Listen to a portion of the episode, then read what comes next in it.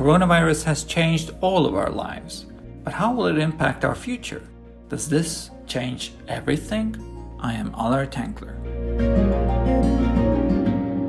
On this episode of Does This Change Everything? The topic is financing the preparedness against infectious diseases. This might sound obvious, but the question is how, if at all, were we preparing for possible pandemics in the past? And how will the current coronavirus change this? And we're going to ask this from Shiva Dustdar, who's the um, head of the Innovation Finance Advisor Division at the European Investment Bank. And she was at the birth of a financial instrument called the InnovFin Infectious Diseases Financing Facility um, several years ago.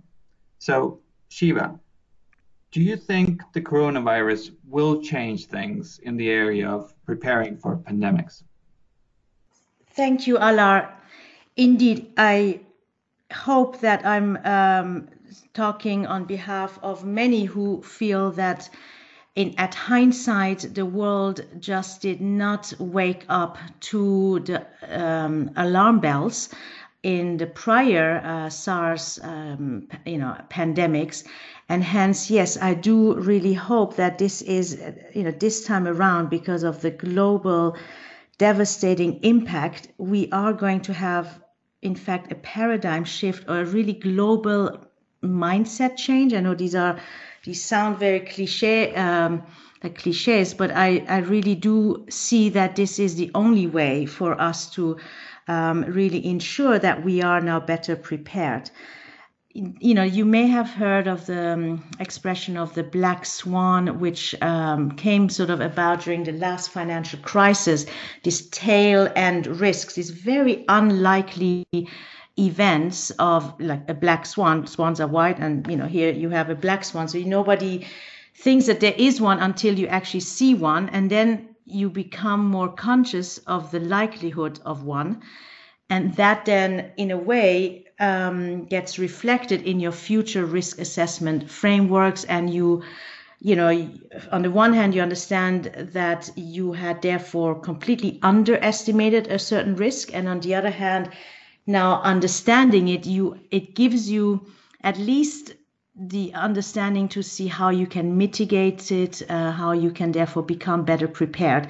But Shiva, uh, let me let me just interrupt you for a second do you think so my understanding that the risk is typically um, assessed by you know the likelihood of an event happening um, times the the damage that could do. Do you which one do you think is is changing because of the pandemic? Do you think that people will uh, people are more conscious of the possibility of a of another pandemic sweeping the globe, or is will there be a better understanding about the, enormous impacts that that will bring about? I think this is an excellent question, and I would I would suggest both. Um, and I really now think back of, of sort of the discussions of pandemics and global health more broadly so far.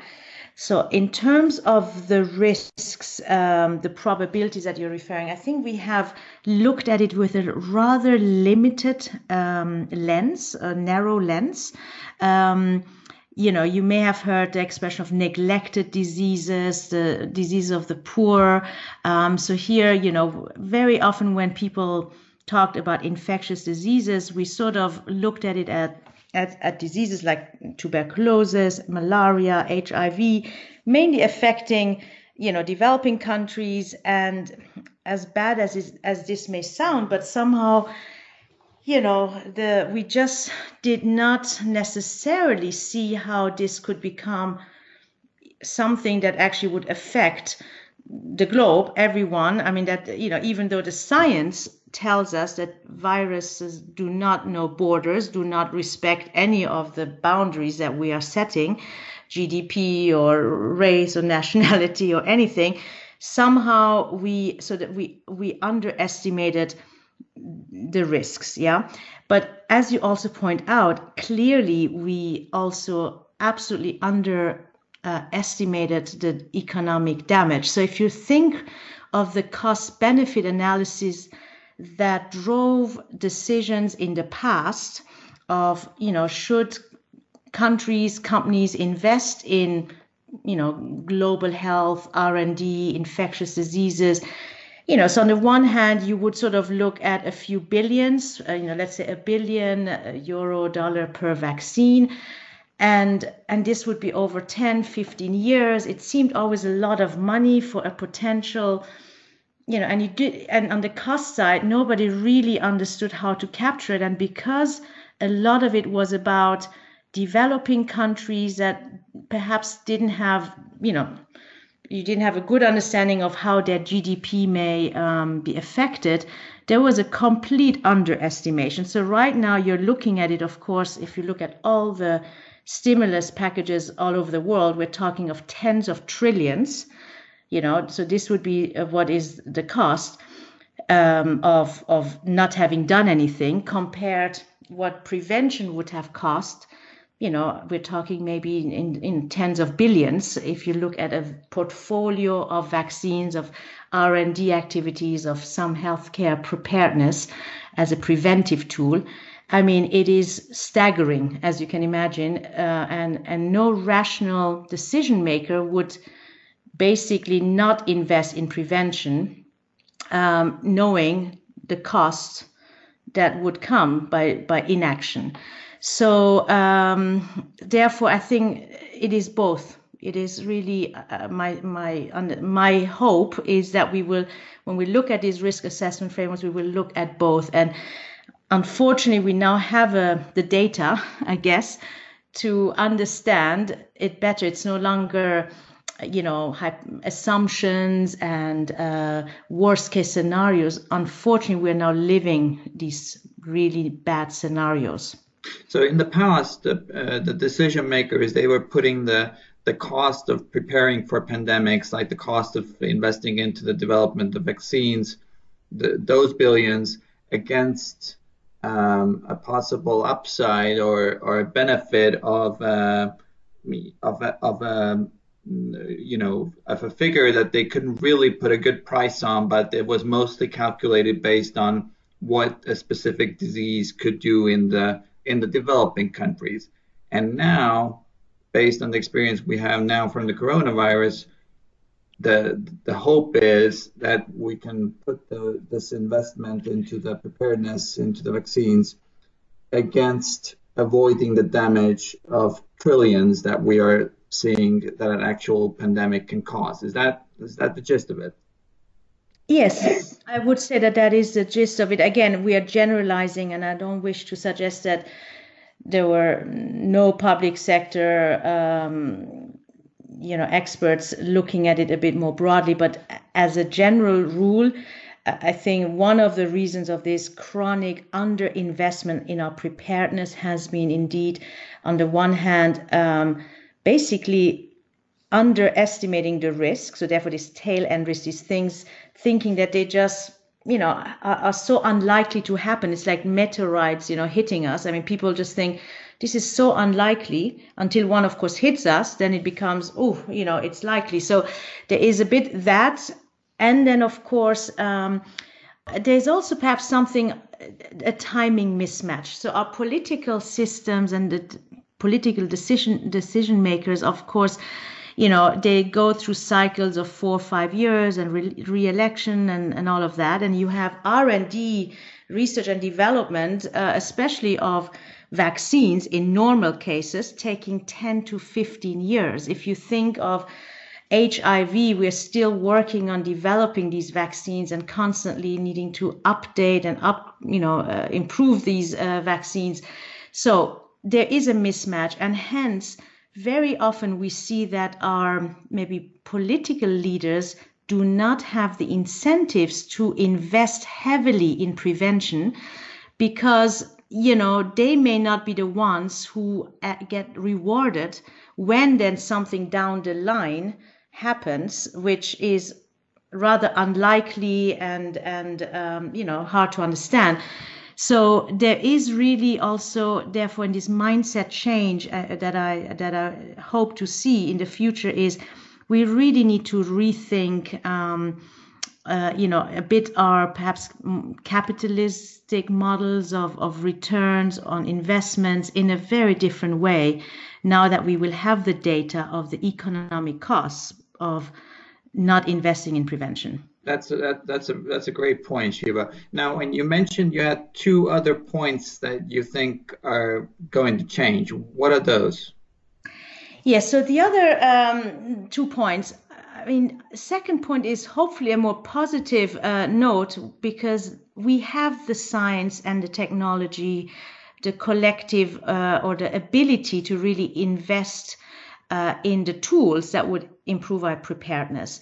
Now, what do I mean with that? Well, you know, it is really, I think, what will change, I hope, is with that new mindset of the importance of this preparedness, we will look at our um, innovation sort of uh, at our R&D and innovation landscape in a much more interdisciplinary approach in a way like preparing for war where you know you look at all the you know science and technology that you have in order to prepare for it. So what do i mean with it? We have space technologies. We have of course the whole medical sciences. Um, you know what we need is basically a much more integrated uh, approach in investing in these with a view to using all of these um, bodies of knowledge towards that greater preparedness. Uh, so it's not Sorry, can you can you just give an example, like how, for example, could space technology come come in hand? Well, you know, space technologies can actually be extremely uh, useful as, you know, like think of satellites um, that can, uh, you know, trace, uh, that can sort of um, track hotspots of, um, you know, for instance, of, of, of epidemics. Uh, it's a matter of you know, making sure that we use the observation tools that we have, uh, especially the satellites, to have a much better global perspective of how uh, maybe you know epidemics could uh, could could spread, how populations are moving. Um, you know, there are a lot of uh, right now we're using these uh, also for climate. Um, so that's just one example. Um, I think in the in the field of um, R and D in biology, a lot of the research and development in in other fields that have progressed can actually now be very useful for also uh, the science of, of uh, vaccination and, and, and virology and, and so on. So, you know, uh, digitalization, I think, think of you know our digital tools uh, you know our phones that we have we carry with us can actually give them the um, you know our authorities also better sense of they can communicate with us and our tool our devices also can communicate back now so there is obviously a lot of um, we have the tools it's perhaps a matter of looking at them from that mindset of how can they contribute to greater preparedness Okay. And the third one, the, the third point you had that was about to change. Yes, the third point is perhaps really uh, another very important one that, that that I think we should really now become more conscious of is the role of the public sector. Um, right now, we see sort of the public sector very often in many economies, liberal economies, as sort of coming in right now to fix the problem. You know, um, we sort of and I, I hope with this we realize, I mean, the whole point of preparedness means that you prepare in good times. And that means that we, I think we all, as civil society, should recon- rethink the role of public governments as being empowered to actually really invest in the healthcare sectors, invest in uh, people's education, in digital platforms, in you know making sure that you know in good times as in bad times the public sector is well set up and empowered to actually make and create um, markets and, and, and be very proactive and empowered and not just coming in to fix an issue when you know when everything else fails when the markets collapse. Now this is an area which um, many uh, may have sort of heard and read. Mariana mazzucato she's a professor at ucl um, who has written quite a lot about it. And in her more recent article in the guardian on um, the 18th of march she has actually made that point quite clear I think this is an area where we all need to perhaps revisit our own thinking of the role of the public sector. And indeed, this may also then uh, bring into it the role of institutions like the EIB. And speaking of the EIB, so can you just very briefly to, to finish things up, give an overview, what has been the EIB's role in this in the past and what you hope for that to be uh, moving forward? Yes, so EIB has actually um, also, in a way, has had the tools and has invested uh, in these areas, but perhaps more as a niche uh, than you know as a matter of of really large scale. So what do we have? On the one hand, we set up the infectious diseases finance facility back in. Uh, 2015 under the InnovFin program this was actually a very important initiative. We, you know, you know, got the green light during the Ebola outbreak, but it was based on a lot of market assessment and consultation with important players like the Gates Foundation and, and other uh, large foundations and member states to see how we can add to the mix of uh, funding via grants also f- like you know instruments that have a repayable feature where in the um, in a case of a success you get actually repayments and you increase you actually manage to you know do more with less so to speak. Um, so this was the infectious disease finance facility which actually is now um, a very useful tool that the bank has. And as uh, you may know we are financing we're looking to finance a number of corona vaccine projects. Um, and my hope is that with this new mindset change instruments like that one, not only will they stay on in the new framework program, but perhaps we really need to look at ways to uh, give them more resources so that they can actually do much more than they currently have. We also, as a bank, as you may know, have invested in healthcare systems um, in uh, in Europe, but also outside. But again, my sense is with the new you know mindset change we should perhaps look at these investments uh, together with our with the uh, public sector really with a view towards this preparedness for pandemics and and hence I hope that there will be many more investment opportunities for the EIB into this area. Well, thank you very much. Um, this was Shiva Dustdar, head of the Innovation Finance Advisory Division at European Investment Bank. And this was Does This Change Everything? from the European Investment Bank, the EU Bank.